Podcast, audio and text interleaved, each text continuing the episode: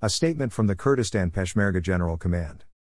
In the morning of Friday, October 20, 2017 at 0800, the Iraqi military and Iranian backed Popular Mobilization Forces, PMF, using American weapons which were given to the Iraqi army, launched a full scale attack on the Peshmerga forces in Altun Kupri, also known as Pirt, with the involvement of Iranian artillery experts.